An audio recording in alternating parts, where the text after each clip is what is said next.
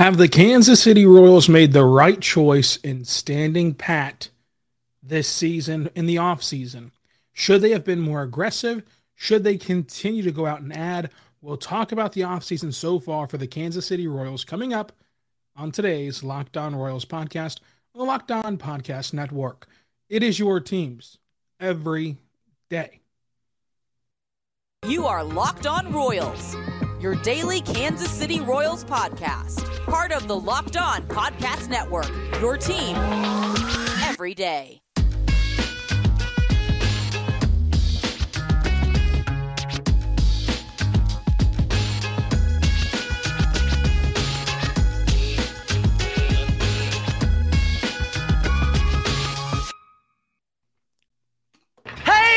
Let's get it going on the Locked On Royals podcast on the Locked On Podcast Network, your teams every day. I am your host, Rylan Stiles. You can follow me on Twitter at Rylan underscore Stiles. Follow the show on Twitter at Locked On Royals. Email the show, lockedonroyals at gmail.com. On today's show, we're going to dive into the offseason so far for Kansas City – should the Royals have stood pat as they did without making any sort of splashy moves uh, throughout this offseason? Was that the right move or the wrong move? And should the Royals be more aggressive as we round closer to spring training and round closer to the season? One of the shortest off seasons in all sports is the Major League Baseball off season. We're almost there already. It will not be long until pitchers and catchers report to Surprise, and they play their little spring training session in the Cactus League in Surprise, Arizona, and they return to Kauffman Stadium for another summer of baseball. So the question is Has this offseason been a success? And for me, I think that the offseason has been a success. And that might surprise people because of the lack of moves. But if you think back to what we were saying all last season, all last season we were discussing, you know, this team has a ton of young talent. This team needs to play their young guys more. The manager is the problem. The general manager is the problem. They need more pitching. Those were the big complaints. Play the young players more get more pitching, get the manager out of there, get the general manager out of there. And you fast forward to the offseason, you surprisingly saw Dayton Moore go the way of the dodo bird. I did not think that the Royals would have the you know, fortitude to remove Dayton Moore from office, despite how they want to present it. They removed him from office. That was a automatic win for the offseason. Dayton Moore is a terrible baseball executive. Uh, he can build a bullpen. He can do great things in the community. He can be a great person, but he can't build sustained winners, especially not in a small market. So getting him out of there was an incredible success and was the first time that the ownership group, this new ownership group, made a decision for themselves, made a decision that I think will help this team win. And then they fire the manager. You know, obviously they did that before, but they fire the manager. So this old school who tried his best to, to become new school, but just could not get there, and Mike Matheny, he's now gone. And it was not just the fact that you fired Dayton Moore, you fired Mike Matheny, and with that, you fired the pitching coach who everybody hated, but it's who you brought in. You're bringing in a manager from the Tampa Bay Rays, from an organization that I think that the Royals should emulate. And I've been saying that for three years right, here on this podcast. Like they need to emulate the Rays organization. Teams like the Rays and the Guardians, that's the only way that you win in small market baseball. So when you lay all that out, everyone hated the pitching coach, everybody hated the GM, everybody hated the manager. Boom, they're all gone. That's automatically a win in the offseason. Then you hire a manager. It'll be tough to, you know, give him a grade before he actually manages a ball game, but on paper, he comes from a really good program. in Tampa Bay from a good staff with Kevin Cash and should understand the nuances of new age baseball and how to create an edge in a small market with less talented players. Let's admit it. You know, you have the less sought after, less talented players in small markets because you're not going to go sign the guy that's worth $500 million. You're just not. Never will, never have, never can.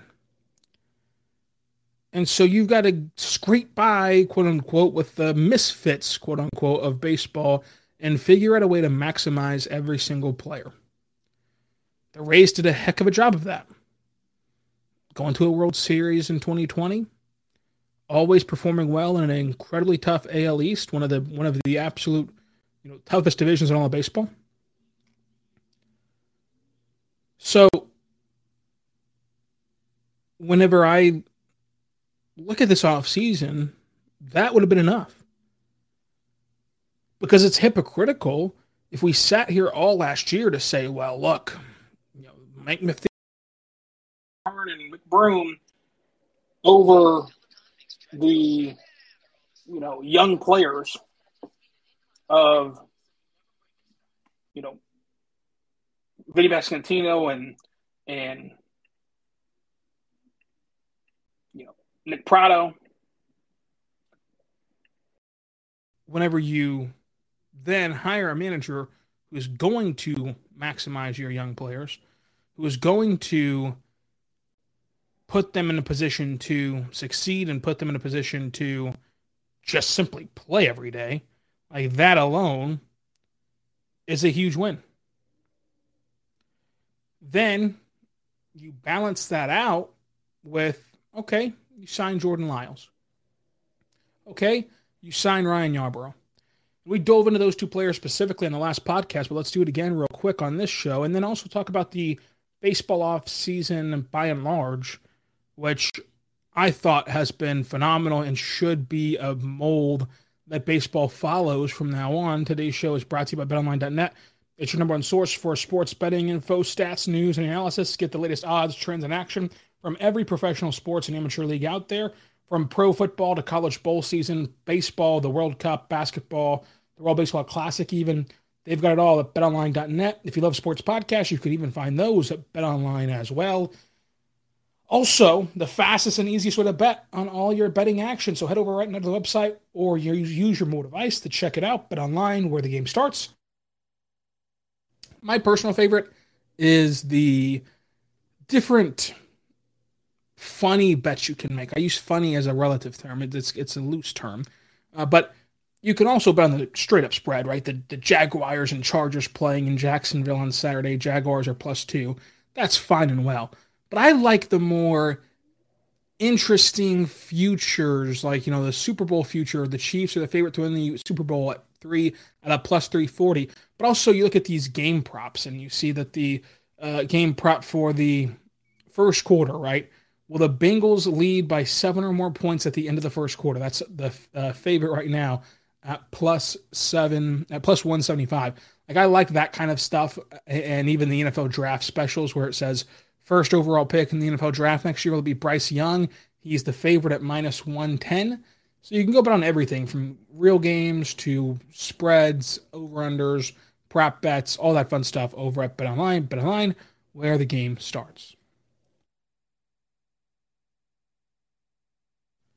We're back on the Locked On Royals podcast on the Locked On Podcast Network, your teams every day. I am your host, Rylan Stiles. You can follow me on Twitter at Rylan underscore Stiles. Follow the show on Twitter at Locked On Royals. Email the show, lockedonroyals at gmail.com. On today's show, we're talking about the offseason. Was it a success? Was it what the Royals should have anticipated? And how the Royals can get better from here. So we went over all the in-house stuff that they did, right? new manager, new GM, new pitching coach, new staff, and a couple new players. Of those new players, it addresses what? Pitching. You've gotten guys that now can eat innings. Jordan Lyles is a professional, is a veteran that can eat, can eat innings and help your really young pitching staff get over the hump. Perfect. Okay. Then you add in Ryan Yarbrough, who's still a youngish player who has a relationship with your new manager, and who fits the new age of baseball, who can be an opener, who can be a piggyback guy, who can be a straight up starter, and I'm sure could come out of the pen in middle relief uh, as well if he had to. Like he can do it all. So you you got a new age guy, you got a pure innings eater, you got a new manager, you got a GM, and you got a new pitching coach. That is all an A plus since we spent the entire last season beating the drum of just let the kids play. Of just roll the ball out there and let MJ Melendez play, Bobby Witt Jr., Vinny Pasquantino, Nick Pratto, let them play. Since we did that all last season, now it's time to put the money where the mouth is. Let them play. Go let Brady Singer take, the ball every fifth day. Go let Daniel Lynch, Jackson Kowar, Brad Keller, all of them take the ball every fifth day. Like it's time to go. Of course, Yarbrough's 31 years old, which is sneaky old for him. Like he does not feel like that old of a player, uh, but still, he's very old. So we want to quickly correct that as well. But nonetheless, you got everything you wanted. If you're a Royals fan and this offseason did not fit your expectations, I would love to know why. I would love to hear you on the email, lockedonroyals.com. I'd love to hear you on the YouTube comment section. I'd love to hear you on Twitter at Locked On Royals. What what left you wanting more from this offseason? Because you knew you were not in the hunt for Aaron Judge. You were not in the hunt for any of these prize free agents. And you knew that this team was still a couple steps away from competing. So you're not going to get any of the, you know, above average arms You want to cling on to one more year, you look like one year deal, two year, two year deal with a actual, you know, winning organization. So what else could you have asked for? What else could you have wanted? What else could you have longed for from this off season? I think that this is a an A plus. I think that it checks all the boxes. I think that this is the rare time where even if you tried your hardest, you couldn't think of a way to complain about it. Now, there are going to be people that can com- complain about anything, so I shouldn't say that. People will find a way to complain. But in general, I don't see how. And you know, you know, if you listen to this podcast before, that I typically am seen as more of a negative person that covers this team, and most of the time, this team's covered by you know people who choose to pump sunshine versus you know be more realistic. But even I can't find the flaws. I, I don't see how you can be disappointed in this offseason. I was so happy that the Royals did not go get a retread hire in the manager aspect. Like they didn't go hire, um, you know, Bruce Bochy as the Rangers did. I was so happy that the Royals took away Dayton Moore's power so happy that they moved on from their pitching coach. They, you know, who, we all agreed were not was not good, and they even traded away, you know, you know O'Hearn. Like they got out that guy that we all pointed to and, and kind of used as a scapegoat of like, why is he still playing? Why is he still on the roster? They DFA'd him and then got him over to Baltimore. I don't think that there's a single thing on your wish list that you made before Christmas for what the Royals should do. I don't think there's a single thing that is left unchecked on that wish list. So it's exciting. It's exciting to see how this Royals team is taking shape because now it, there feels like more of an identity. There's new blood in the, in the front office. There's new blood in the dugout, and it's young blood that you think can make a sustainability and you know a sustainable product and, and implement their own identity in this team.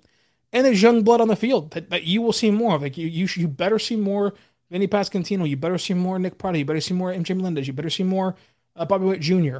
And then we'll see what happens with Alberto Mondesi. Can he ever play again? Who knows? You still have Salvador Perez. Still have Nicky Lopez. Still have a few other guys down on the farm that you haven't called up yet. That's not to mention the ones that we saw in in brief sp- uh, spurts, like a Drew Waters. So it's going to be fun. It might not result in a ton of winning, but it's going to be fun to watch this team and understand that there is direction, there is guidance. It felt like the last few years the Royals were trying to jump the shark. Their eyes got wide because of the pandemic season, where, oh gosh, almost anyone could make it in a 60 game season. Their eyes got wide because the playoffs expanded, right? And now this year, it seems like they're being more realistic. Well, don't cut corners. Don't try to shoehorn in McBroom and O'Hearn because you think that they're more ready to win baseball games. Don't try to shoehorn in Hunter Dozier. Like, it's not about winning. It's about getting these guys ready to win. And the process, if you pick up some games and surprise some folks like Baltimore did last year, that's perfectly fine. That's great. That's excellent. But make sure that this season is focused upon winning, is focused upon developing young players. And that would be your version of winning. So I want to talk about the baseball offseason as a whole it feels like a lot of people who cover baseball nationally have spent the last three years leeching onto every negative aspect of the game. And that's just the people that I've seen, the content I've consumed feels very negative. It feels driven in a negative way against Major League Baseball. Every decision that they make is wrong. Everything that they, every way that they handle something is wrong. Every date on the calendar is wrong. Oh, they released the, the Gold Glove Award on a Tuesday afternoon or Monday Night Football game, whenever they did it. That was so wrong and barbaric. Everything's wrong. By the way, you probably can't name the Gold Glove team. So, like, I don't know why we spent that whole week complaining about when a, a list of names was dropped by Major League Baseball. I feel like they got this offseason right, though. I did find it hilarious that before the offseason started, that the entire baseball world was freaking out about Stephen Cohen saying whatever he said about, you know, not crossing that line of signing Judge, and the baseball world freaking out about Aaron Judge is not going to get the money he's deserving, and Aaron Judge actually ends up taking less money than he was offered. But past that, I felt like this offseason had a ton of drama. This offseason had a ton of ups and downs had a had a short order of sequence, right? So like the the beautiful thing about the NBA offseason, free agency opens on, on, on July 1st at midnight, and at 12:01 Eastern Standard Time, there are five NBA deals released. And you can call it tampering, you can call it whatever, doesn't matter. But but for the sake of the fan, okay, for the sake of the fan, they can anticipate that night, they can anticipate that day, and know for a fact something will happen. And I felt like this year baseball did a much better job of, of making something happen in short order of the offseason beginning. The hot stove got heated up early, and it stayed hot all throughout this week, even where you're seeing now this week. Uh, Carlos Correa signed with, with his third team of the offseason. He signed with the Giants, physical failed. Signed with the Mets, physical failed. Signed back with the Twins now. And it seems like everything's going okay. So Correa's back with the Twins. Turner changing teams. You have a ton of different player movement that I think was very good for the game. Aaron Judge stays back with New York and becomes a captain for the Yankees, which is a big deal for you know the National Senior Baseball. Like, but the, but to remember, the Judge thing had that whole arson Judge moment where we thought he was going to go to San Francisco. So I, I just think that this offseason felt more close to the NBA offseason, which I think does the best job of any offseason in terms of creating content for their fans, creating moments for their fans, and baseball did that as baseball did that very well this offseason. And the, the reason I want baseball to do that is, as I mentioned, they have the shortest offseason in all of sports. If the playoffs go long, you might play the World Series Game Seven on, on November fifth. Okay, you crown your you crown your champion. You do some debrief of the season well, then it's Thanksgiving. Then nobody wants to work. Nobody wants to focus on anything but their families, the holidays, etc. It's Thanksgiving. Then you've got that three week portion before Christmas where I think that a lot of moves, boom, boom, boom, trades, signings, everything should happen in between that moment. Give you something to talk about during the holidays, right? You have the winter meetings, so you can look forward to a date on the calendar like July 1st. It's not going to be as cut and dry as that in the MLB, but you look forward to, okay, I know from now on at the winter meetings, things will happen. Then the winter meetings happens, Christmas happens. You get on the other side of the holidays around this time. And now you're deep, you know, decompressing. Whoa, what just what all happened? What moves have I missed in the Major League Baseball off season? Right, who's going where? And then you get one more little push, hopefully, of like a, a late signing, like Carlos Correa's deal just now got solved.